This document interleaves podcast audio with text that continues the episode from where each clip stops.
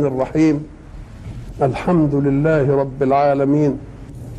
والصلاة والسلام على أشرف المرسلين وخاتم النبيين ورحمة الله للعالمين سيدنا محمد وعلى آله وصحبه أجمعين. وبعد فقد وقفنا في اللقاء السابق عند قول الله سبحانه أعوذ بالله من الشيطان الرجيم. قل للمؤمنين يغضوا من أبصارهم ويحفظوا فروجهم. وقلنا إن الحق سبحانه وتعالى في سورة النور أراد أن يبني الخلافة الإيمانية في الأرض التي قال الله فيها إني جاعل في الأرض خليفة على أن يكون الخليفة مجتمعا نظيفا طاهرا محسوبا حسابا شرعيا على آبائه الأولين. فلا يندس في عرض واحد نسب آخر حتى يكون المجتمع كله على طهر وشرف وكرامة.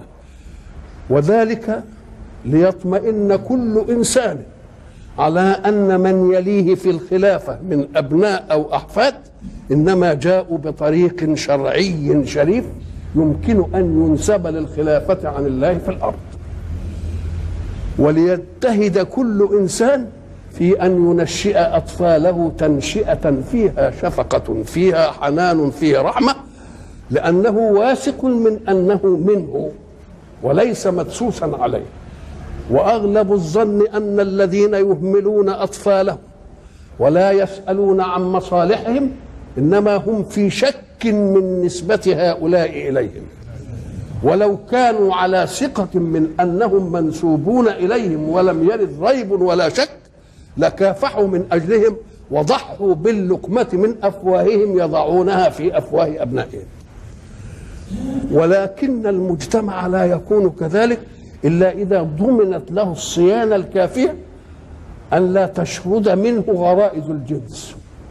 فيعتدي كل نظر على ما لا يحل له لأن النظر هو البريد إلى القلوب والقلوب هي البريد إلى الجنسية.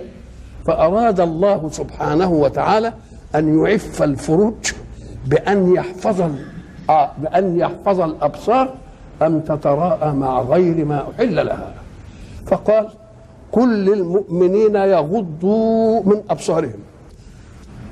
إحنا قلنا إذا جاء إنسان وقال لابنه يا بني اذهب وقل لعمك فلان كذا أبي ينتظرك فاحضر إليه.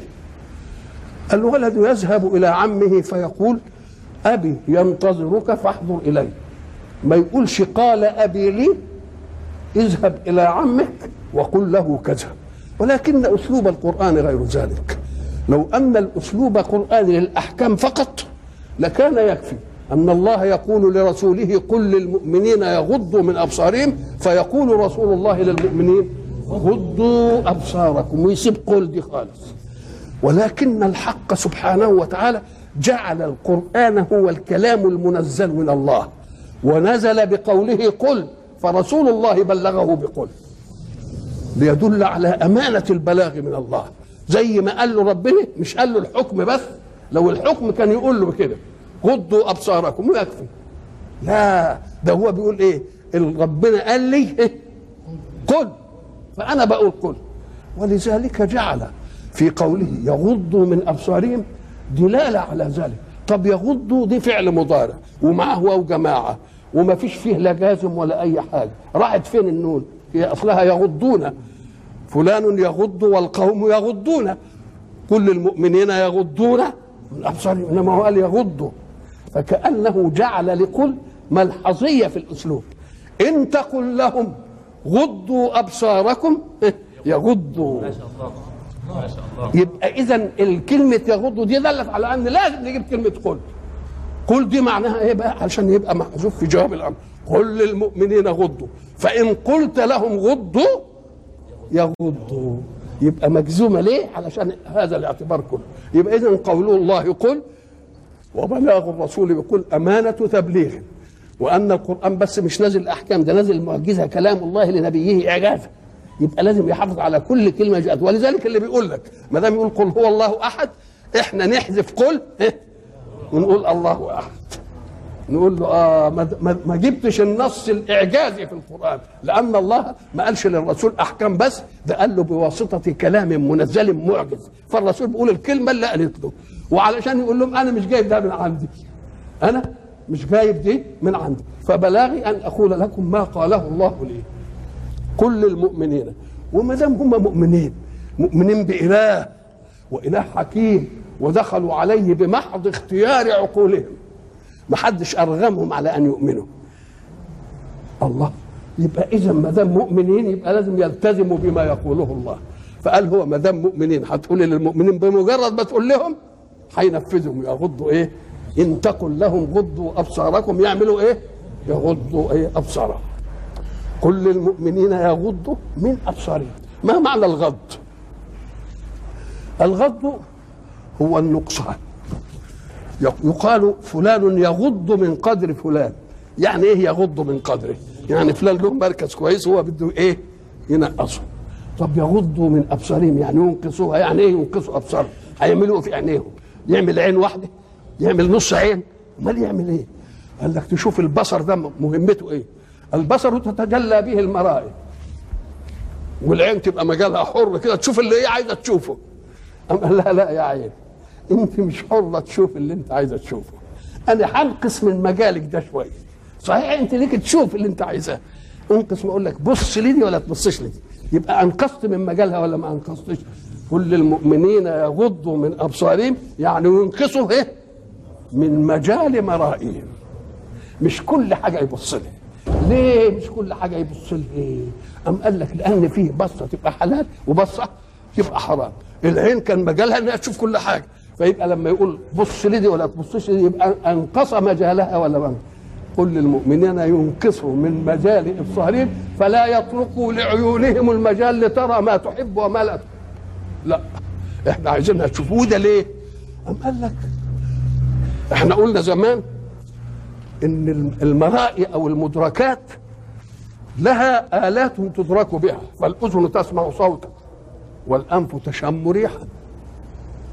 والعين ترى مرء كل دي إدراك. فلما تدرك أي حاجة لها تأثير في داخلية نفسك. يا ترى سررت بها ولا زعلت منه؟ أحبته؟ كرهته؟ يبقى ده المواجيد اللي نشأت عن إيه؟ عن الإدراك. تشوف مثلا شيء كويس جميل كده فقلبك يتعلق به. يبقى أدركت بعينه. هذه واحدة. وبعدين إيه؟ أعجبت بقلبه لما أعجبت بقلب اقف لحد دي بقى. إن عملت أي حاجة تانية الشرع يتدخل. يقول لك لك أن تدرك ولك أن تجد فتحب وتكره إنما ليس لك أن تنزع. قل ضربنا المثل زمان بإنسان شاف وردة في بستان كده جميلة لما شافها بعينه أعجب بها وأحبها كده. لحد كده جه يمد إيده ويقطب فيه ادي اسمه نزوع بقى. نقول له لا ده مش بتاعتك. يبقى الشرع تدخل فين؟ لم يتدخل في الإدراك ولم يتدخل في الوجدان إنك تحبها أو ما تحبهاش ولكن تدخل في إيه؟ في النزوع اللي أنت عايز تاخده. يقول لك مش بتاعتك. يقول لك أنا مبسوط منه.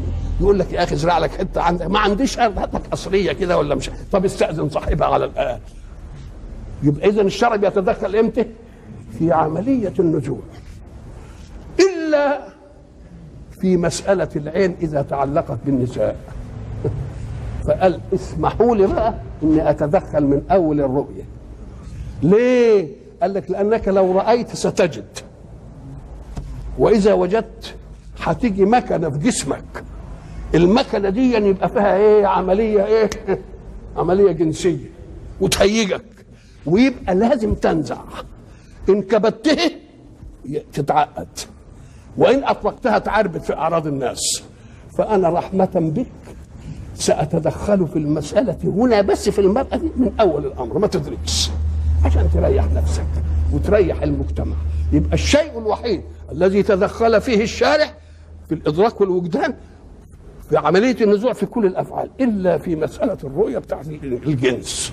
قال من أول الأمر أنا سأحجب. ليه؟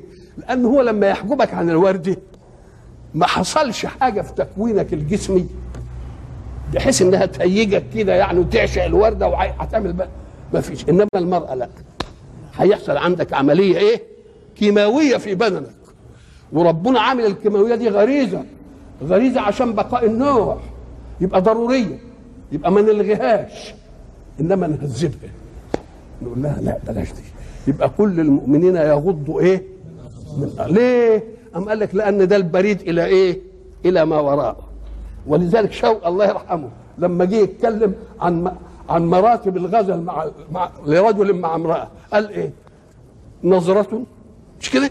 فابتسامة فسلام فكلام فموعد فلقاء مش قال كده؟ يبقى إذا النظرة هي يقول لنا هنسدان ربنا قال أنا رحيم بك وعارف تكوينك وأنا مصر على أن يكون تكوينك هكذا في غرائز عشان ده اللي هتحفظ النوع فأنا عايز أرقي الغرائز ما امنعهاش والا لو ما كنتش عايز الحكاية ده ما أخلقش الغريزة دي فيه خالص. يبقى اذا كل المؤمنين يغضوا عشان نسد إيه؟ منافذ فساد الأعراض. ومنافذ إن الخليفة يطلع في الخليفة ملوث. خليفة يبقى ابن زنا ابن حرام. عشان كل المجتمع يبقى مجتمع إيه؟ مجتمع طاهر مجتمع نظيف مجتمع إيه؟ شريف. ما فيش واحد ابدا يتعالى على واحد بأنه له نسب والتاني ملوش نسب. كلنا واحد. كل المؤمنين يغضوا. طب ما يقول إيه؟ قل للمؤمنين يغضوا أبصارهم. اي ينقصوا مجال بصرهم فيرون فيسمعون من الله ما يرى وما لا يرى. من من هنا يغضوا من أبصارهم؟ واحد قال لك ده من دي من للتبعيض. كل من هذا الطعام. يعني بعضه يغضوا من أبصارهم يعني يغض بعض البصر. قال لك لأن لأن بعضه حلال. يبقى أنا مش هغض بصري وإلا يبقى وجوده ليا إيه؟ يعمل به إيه؟ يبقى إذا في البصر أشياء حلال وفي البعض البصر أشياء إيه؟ يبقى يغضوا من أبصارهم يعني بعض إيه؟ أبصارهم عن مرئيات حرمها الله. يبقى لها مجال ثاني ولا تبقى من إيه؟ تبقى من؟ تبعيضيه أو من دي؟ يقولوا عليها لتأكيد العموم في أدنى مراحله إحنا زمان برضو قلنا حكم إحنا لكل ما ندخل في التفسير هنلاقي حاجات قلناها كتير قوي قدام. ولذلك بنحيل على الان يقول لك إحنا قلنا زمان لما يجي واحد يقول ما عندي مال.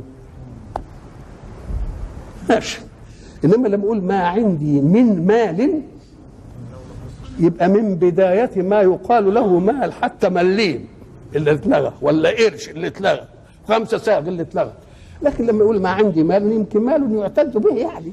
يعني لا عندي أرانب ولا عندي باكوات ولا عندي حاجات من دي إنما عندي أقل من كده. لكن لما أقول ما عندي من مال يبقى معناها إيه؟ من بداية ما يقال لهم يبقى غضوا من أبصاركم يعني من بداية البصر. ولو تبربش كده. يبقى عايز إيه؟ يجيب العموم. يبقى يجيب العموم يقول إيه؟ من بداية ما يقال له بصر. مش بدع اناهيك عن البحلقة بس. لا. من بداية ما يقال له إيه؟ ما يقال له بصر. طيب كل المؤمنين يغضوا من ابصارهم أو إن من دي ملهاش دعوة بالحكاية دي خالص. ده جاء من الغض وهي النقصان. غض من قدره أنقصه. يغض من أبصارهم يعني ينقصوا إيه؟ المجالات بتاعتهم وتبقى ماشية ولا مش ماشية؟ يبقى على كده كل المؤمنين يغضوا من أبصارهم. ويحفظوا فروجهم لأن دي النتيجة بقى. ما دام غضنا البصر يبقى ما فيش إثارة ما فيش إهانة ما فيش اعتداء على تبقى الفروج محفوظة ولا لا؟ ويحفظوا فروجهم. حفظ الفرج معناها أنني لا أنيله لغير محلل له. سواء كان من الرجل ولا من الإيه؟ من المرأة أو أحفظه أصونه عن أن يرى. لأن لما يرى يمكن يهيج إلى الشر. يبقى أحفظه يعني أمنعه من غير حله أو أحفظه أمنعه من أن يرى. ذلك يعني غض البصر وحفظ الفروج أزكى أطهر وأدخل في باب النماء للإيمان لأن مش هتيجي حتة إيه؟ تعكر طهر الإيمان. ولا فيش حتة تخلي الإيمان ما يزدادش. لأن الإيمان كل ما تعمل طاعة يشع الله في نفسك منها قبسا. يخليك كده نفسك ترتاح أجهزتك ترتاح. يبقى كل ما يجي إيمان يديك دي يديك دي يديك دي دي. يبقى اوعى تجيب حاجة انت ت- تدي رقي درجة تجي لك حاجة تنقصك إيه؟ عشر درجات. تبقى مش اذكى بقى. لا انمى ولا أطهر ولا مم. ذلك أزكى لهم. وأزكى أيضا أريح. مريحة لأن مش هيخليك تحاول إنك تعمل إيه؟ تحاول تكبح عواطف وتحاول ما عندكش دي خالص يبقى بعيد خالص. إن الله خبير بما يصنعون. يعني اللي شرع لكم ده خبير بتكوينكم وهو مكونكم تكوين يحفظ الغريزة الجنسية عشان بقاء النوع لكن بده يعلي الغريزة الجنسية ما توضعش إلا فيما شرع الإيه؟ فيما شرع الحق وشرع الله. ولذلك إحنا قلنا دي تفسرها كده بانك انت مثلا آه، تشوف آه، ال- البنت لما اتجوزت وقعدت سنة ما حملتش. مش هي اللي تبقى قلقانة بس أمها وابوها والبيت كله ويجرم ويدورهم ويقولوا إيه شوفوا مش عارف الدكاترة ويعملوا. ليه؟ عشان بقاء النوع. بقاء النوع. وبعدين البت لا لما تحمل كده تبقى ماشية مزهوه كده قالوا تتمخطر كده وبطنها قدامها كده. من حلال. ها؟ طب وان من حتة تانية بقى تعمل إيه؟ تحاول يعني تتدارى ولا تخرجش وتوسع الجلابية وتعمل بطنها عشان ما تبانش. إنما ديك كده بالفخر كده ومشي وقال يعدلوها وحسب على روحك اوعى مش عارف تتحرك إيه هو دي؟ ها لأنه إنسان جاء بصنعة الله وبكلمة الله يبقى مجتمع إيه؟ والكل يبقى مبسوط كده ودن ولما يتولد بقى يدقوا ويعملوا الهيصة ويعملوا ال- ال- ال- ال- ال- الله.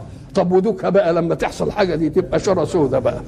وعمالين بقى يدوروا على واحد قليل الدين بقى دكتور ولا حاجة يسقطها ولا واحدة تسقطها ولا مش عارف إيه. وبعدين يا يخنقوه يموتوه يا يرموه في حتة كده مش عارف. شغلانة كده.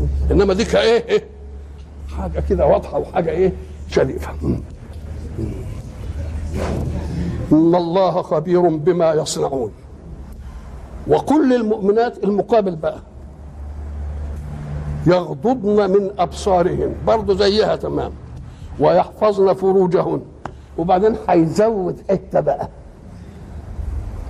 ولا يبدين زينتهن إلا ما ظهر منها. ما قالش دي في الراجل. يبقى الراجل مطلوب منه إيه؟ إنه يغض ويحفظ الفرد والمرأة برضه مطلوب منها إنها تغض وتحفظ الفرد لكن الراجل زينه إيه اللي هيبينها قال لك وإن كان برضه النساء برضه بيتزينوا ولا ولو قال لك لا. لأن الله سبحانه وتعالى حينما قال هناك آه، في البحر تأكلون لحما طريا وتستخرجون منه حلية تلبسونها. الله فأباح للرجل إنه يتحلى بحاجة من دي ولا إيه؟ أباح. طب ولا هي لما تتحلى لكن هو اللي بيتحلى؟ لأنها لمصلحته. حتى قال لك المرأة لما ما تتحلاش جوزها يغاضبها ويضربها لازم تتزين له ليه؟ طب وهي مش عايزة تتزين ولا بتاع وعايزة تفضل طبيعية كده قال لك لا لأنه يمكن يشوف واحدة أجمل منها في الشارع عينه تتلفت لكن هي لما تتزين كده تقوم تعمل إيه؟ تحفظ بصره لحد هنا بس نعم فيبقى ولا يبدين زينتهن ما هي الزينة؟ الزينة هو الأمر الزائد عن الخلقة يعني واحدة بتكحل عينيه بتكحل عينيها ليه؟ عشان الرموش قال تبقى سودة قوي كده والشرطة تبقى مش عارف إيه هي مش سودة بطبيعتها في في في نساء فيها عندها كده في عندها اسمه كحل كحل يعني الرمش إيه؟ اسود بطبيعته واللي ما عندهاش رمش اسود باهت كده ولا مش عارف إيه تقوم تحاول تعمله اهي دي زينة زينة مصنوعة ولا لأ؟ طارئة على الايه؟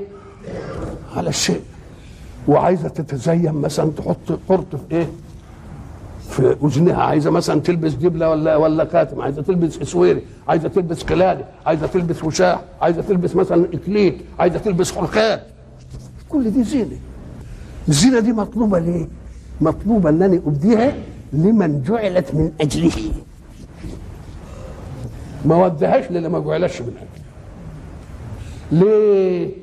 أم قال لك لأن لما تجعل للمجهولة من أجل اللي هو للزوج تعف عن إن ينظر إلى الغير. وتبسط نفسه كده وتبقى إن هو عنده واحدة يعني اللي مش عامل اللي ما فيش منها. زي أيوه عايزين كده. إحنا فلا يبدين زينتهن. طب أدي الزينة اللي هي إيه؟ المكتسبة. اسمها زينة التطريه ولذلك هناك المتنبي لما جه يقارن بين البدوية والحضرية قال إيه؟ البدوية يعني ما عندهاش بتغسلش لا بالمية ولا عندها لا إيه؟ لا ده ولا ده ولا ده ولا تحط الأحمر ولا ابيض ولا تعمل أي حاجة. البدوية. ومن العجيب إنك تلاقيها موردة وزي التفاحة ومش عارف إيه وتيجي الحضريه تعمل العملية اللي بتعملها في نفسها دي. تقوم تشوف دي وتشوف دي. تجد إيه؟ أم قال حسن الحضارة مجلوب بتطرية. يجيب بقى الم- الكريم عشان البشره تبقى م- وفي البداوة حسن غير مجلوب. في البداوة حسن غير إيه؟ غير مجلوب. تقوم الزينة الطارئة دي ما ما الشرع ما منعهاش. بس تخليها في حدودها. أن تهيج لك حلا. علشان لا انت تلتفت لغيره لغيره ولا هو يلتفت لغيره. إنما بقى ما تعرضهاش للناس. علشان تعملي إيه؟ افرض يا أخي إن واحد متجوز واحدة ما عندهاش الزينة دي. وبعدين يشوف دي كانت بتتلعلع كده ومش عارف إيه وبتلبس زي اللي بيلبسوا بتاع ال- الترتر ده والمش العمليات الموهوجة دي وما عندهاش تعمل إيه؟ يبقى زوجها يزهد فيه ويبص للناحية الايه؟ مع انه فاهم ان ده كله طلاء وكله كذب ولا فيش فيه حسن ذاتي ولذلك العرب القديم كان يقول للمرأة الجميلة اللي ما تستعملش أي زينة لا خاتم ولا كحل ولا قلادة ولا قرط ولا أي حاجة ولا إسويرة. يسموها غانية اللي جمعها غواني. غواني يعني غانية وغواني يعني إيه؟ يعني استغنت بجمالها الطبيعي عن أن تتزين بجمال صناعي. ادي اسمها إيه؟ وتبقى هي كده شرفها كده إنها تبقى تمشي كده ولا في قلادة ولا في مش عارف إيه ولا في إيه. كل دي اسمها إيه؟ غنى طيب وقد تكون الزينه برضو خلقية. تك تكوينها كويس مثلا. أم قال بقى إذا كان الشارع قد أمرها أن لا تبدي الزينة مع أن الزينة لها موضع بتستره. القلادة لها موضع إيه؟ بتستره. الإسورة لها موضع بتستره. الخلخال إذا كان بيقول لك ما تبديش الزينة يبقى اللي عليه الزينة نعمل فيه إيه بقى؟ نبينه؟ آه يبقى واحد يقول لك طب واحدة مش متزينه هينهاها إنها تبدي الزينه إيه؟ يقول لك إذا كان منعها أن تبدي الزينه التي على العضو. يبقى لأن تمنع العضو من باب أولى. تمنع العضو؟ يبقى ولذلك قال لك لا يبدين زينتهن يا أخي ما بتزينش قال لك ولا يبدين زينتهن أي مواضع زينتهن. ولما حرم إن الزينه تبدو يبقى تحريم تاني من باب إيه؟ من باب اولى ساعة ما يجي ربنا يقول لك ولا تقل لهما أف. هو تقول أف إنما تلعن أبوهم. ده حتى ولاد. يبقى باين المسألة على الإيه؟ على الأقل. يبقى ولا يبدين زينتهن أي مواضع إيه؟ زينة. ثم استثنى. شوف بقى يعني تخفيف الرحمة. استثنى عن الحاجات اللي ما يستغناش عنها. طيب الواحدة من دول مش هتمشي في الشارع؟ مش هتقضي حاجتها؟ طيب تمشي إزاي؟ يبقى لازم تبان عينها عشان تشوف وعينها بتبقى حاطة في الكحل. سمحنا الكحل ينشاف زي بعض يا سيدي. إلا ما ظهر إيه؟ لابسه خاتم في صبيحها وكان ولا بد أن تتناول الأشياء في بيع أو شراء أو أو لا. كده ولا لازم دي ولا لا؟ يبقى إذا لازم ان ان الحاجات اللي هي ضرورية للحياة يبقى ما فيش فيها إننا ما نمنعهاش. إلا ما ظهر منها.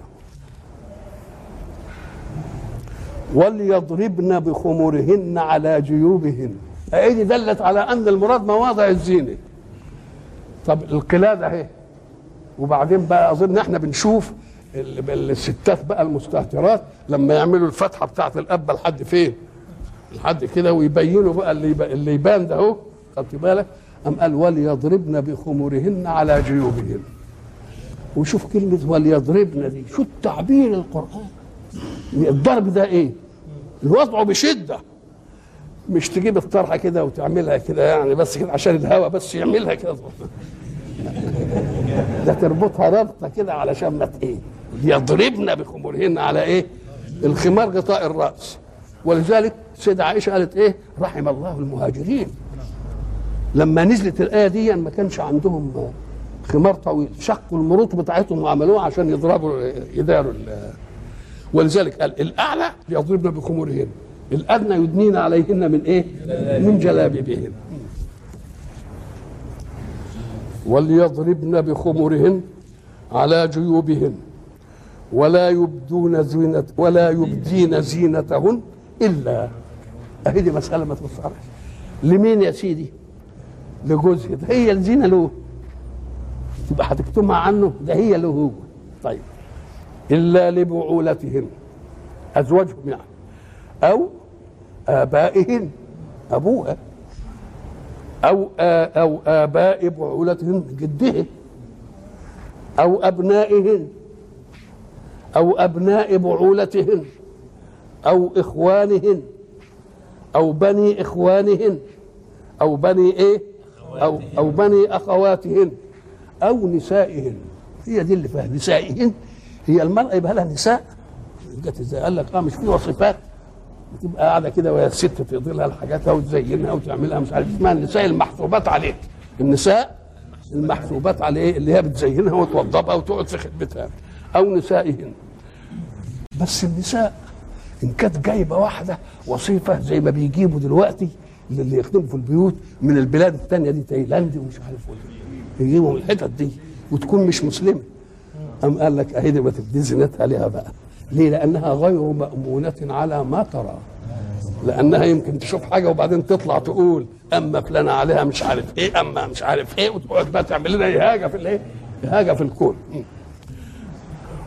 أو ما ملكت أيمانهن. العبدة بتاعتها. لكن لما قال أو ما ملكت أيمانهن ولها أن تملك الرجل. عبد يبقى عندها هل ده يدخل في ال- قال لك لا. هو العلماء اختلفوا في دي أو ملكت أيمانهن يدخل. اللي قال يدخل ليه مع أنه رجل؟ ليه يدخل إزاي دي؟ أم قال لك لأن فيه استقبال عاطفي وامتناع عاطفي في النفس البشرية. تجد مثلا ولد خادم في بيت قصر. والقصر فيه بنات الباشا ولا بنات البي ولا المترفات البنات الحلوة دي اللي راحة وجاية ومش عارف إيه. وبعدين في بنت خدامة ويمكن وسودي ومش عارف إيه. يقوم الولد ده هو ما يبصش لحد من التانيين ويبص لمين؟ لمخيطة اللي زيه ليه؟ قال لك ما عندوش تسامي عاطفي إن هو ولذلك الولد لهبل اللي كانوا يسموه العبيط. عمل إيه العبيط بنت بتاعت قهوة اسمها جليله وجليلة دي بقى زي ما انت بتشوف بنات القهوه بقى بنات البلد دول لما تقف بقى تعمل في قهوة بقى وتشوف بقى انت بتشوف المناظر دي طبعا. معلمة بقى وبتاع. طيب كانت جميلة. فبتوع القهوة يقعدوا ساعة الواد ما يجي العبيط ده يقعد عند القهوة يقولوا يعني يشاوروا له على البيت. يقول حوة. يقوموا يقولوا له "آه", ويمشي ما عندوش تسامي إيه؟ إن هو يعني يبص لي. إنما يبص على واحدة عبيطة زيه. اسمه التسامي. التسامي يعني ما يمكنش في مهابة يعني ما يقدرش يعمل عملية. اللهم إلا أن يشجع منهن. ده موضوع تاني بقى. آه نعم. أو التابعين غير أولي الاربه ما معنى التابع؟ التابع هو الذي تكون حياته من حياة متبوعه. يعني ما عندوش بيت. بيجي يتلقح في الدهليز يتلقى على المصطبة ما عندوش أكل ولا مطبخ. يجي يجيبوا له ياكل. ها؟ أدي التابع. التابع اللي ملوش إيه؟ ملوش حياة استقلالية. ضايع يعني. وصحيح. ويجي عندهم شوية طبيخ يدوهم له عندهم خرقة يدوها له عندهم ينام تحت مش عارف إيه. هذا اسمه إيه؟ برضه ما عندوش تسامي إنه ينظر لمين؟ للي في البيت. وغير أولي طب أدي التابع. وغير اولي الاربه الوصف ده إيه؟ أم قال لك في تابعين ما لهمش اربه في المرأة. إزاي؟ خلاص كحكحوا بقوا عجايز ولا لهمش. ده هو يا دوب قادر يشيل نفسه. أو إنه مثلا من زي ما بنعرف مجبوب يعني مقطوع المتاع. مثلا الله يبقى ده ملوش قربة. أو ده اللي إيه؟ ما- يهمش يعني. أو التابعين غير أولي الإربة من الرجال. أو الطفل الذين لم يظهروا على عورات النساء عورات النساء. الطفل الذين طب ده الطفل ده إيه؟ مفرد. الطفل الذي بقى لم يظهر على عورات النساء أم قال إيه؟ أو الطفل الذين لم يظهر. قال لك في في اللغة حاجة في منتهى الدقة. لفظ مفرد. إنما يطلق على الاثنين وعلى الجمع. إزاي؟ أم قال لك مثلا لما تقول هذا قاض عدل. وهذان قاضيان عدل. وهؤلاء قضاة عدل. الله ما قالش عدلان وعدول ومش عارف ليه. أم قال لك لأن إذا وحد الوصف في الجميع بدون هوى واحد كأنه حاجة واحدة بس. هو القاضي بيحكم بمزاجه ولا القاضي الثاني بمزاجه ولا في قانون عنده عمال ماسكه بالميزان؟ يبقى العدل ما بيقولش بالتشكيك. مفيش عدل عند ده وعدل عند ده وعدل عند ده عدل إيه؟ طب الطفل بقى قام قال لك الطفل؟ الطفل غرائزه مشتركة مع الكل ملوش هوى لسه. فيبقى طفل زي طفل زي طفل برضه بيحب اللعب وتجيب له اللعب وتعمل له اللعب كل هذه. ما فيش طفل له إيه؟ فالجمعية فيه غير واضحة. إنما التوحيد فيه في الغرائز وفي الميول واحدة. بدليل إنه يجي برضه في القرآن. لما بقى يتنقل إلى مرحلة بقى البلوغ يقول لا ما بقاش طفل بقى. وإذا بلغ الأطفال منكم الحلم. كل واحد بقى له هوى بقى بقوا أطفال إنما في الأول كان كله طفل واحد أو الطفل هناك عندنا هناك في القرآن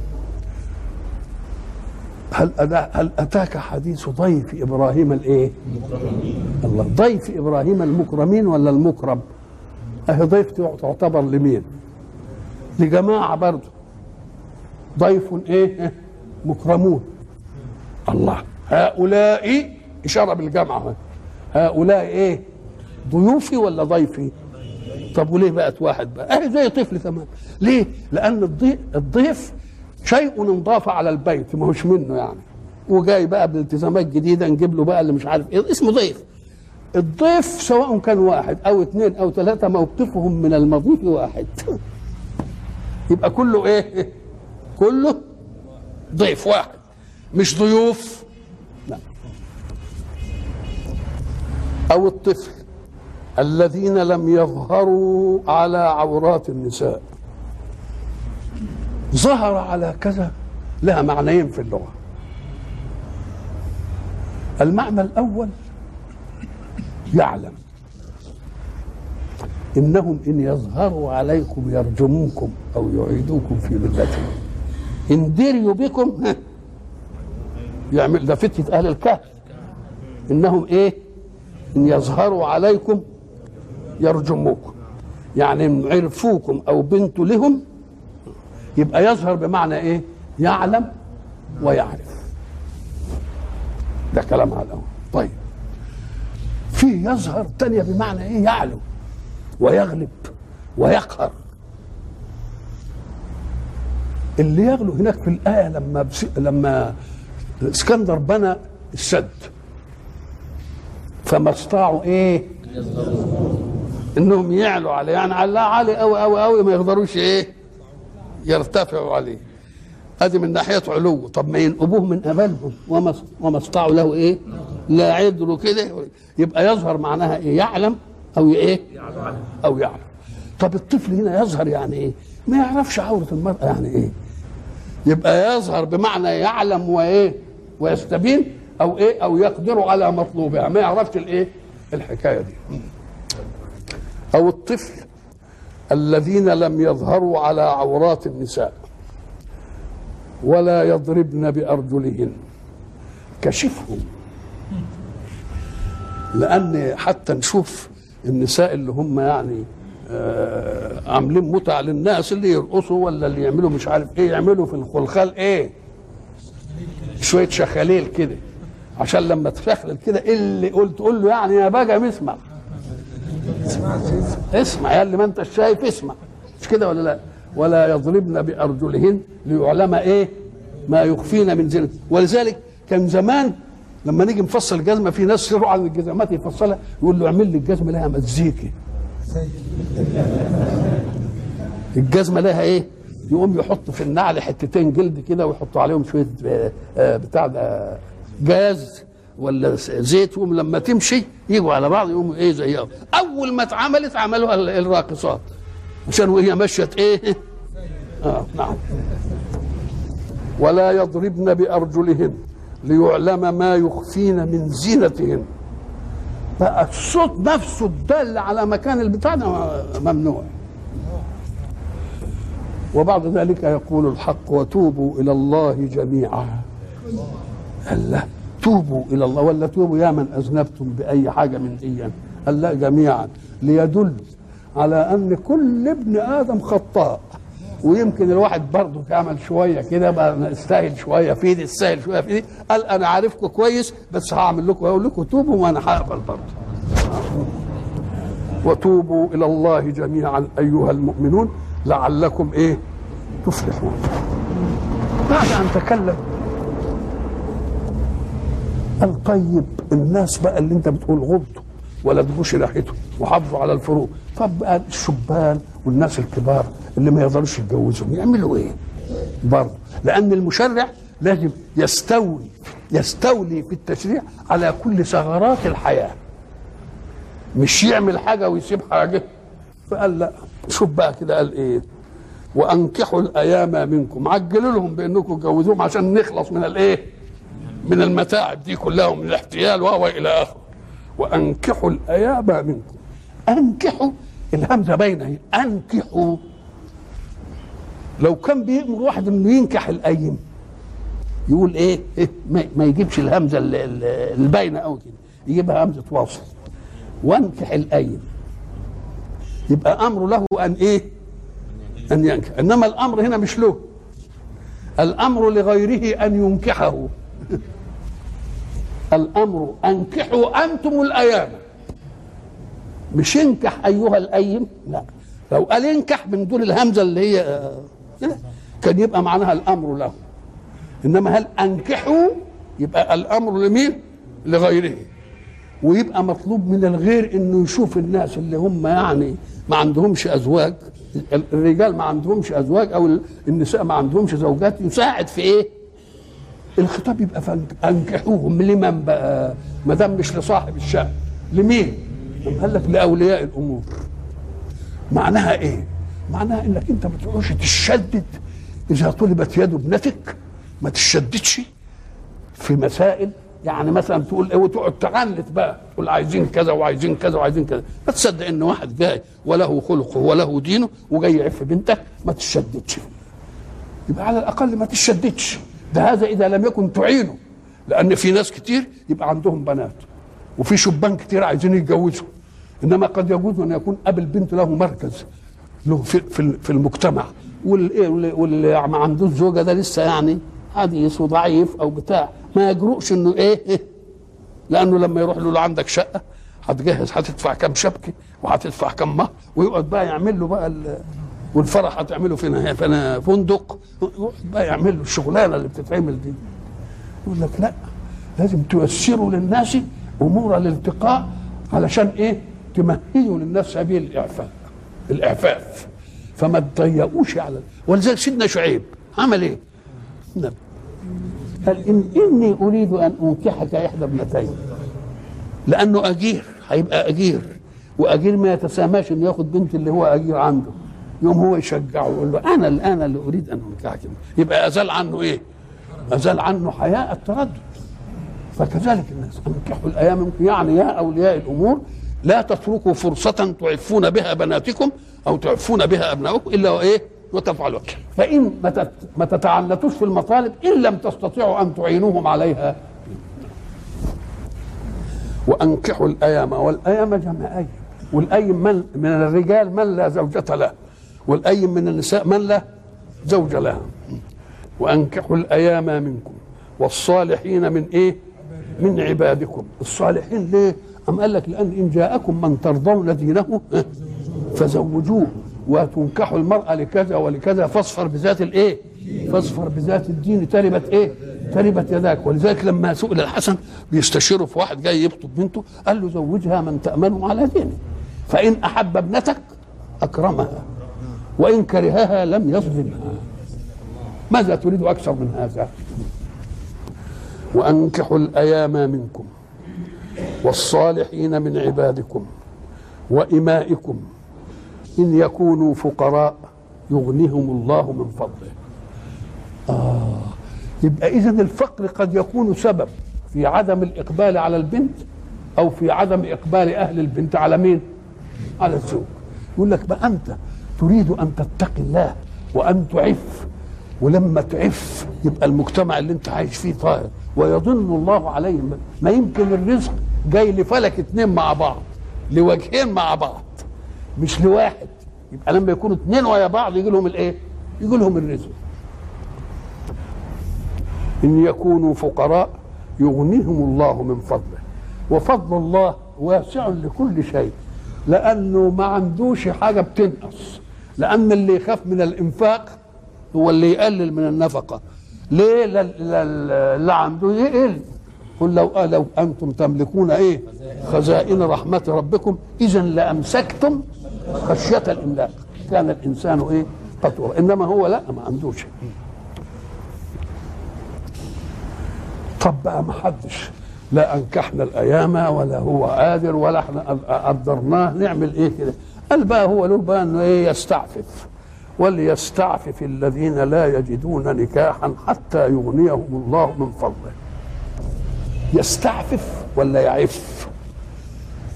يعف غير يستعفف. وإلى لقاء آخر إن شاء الله.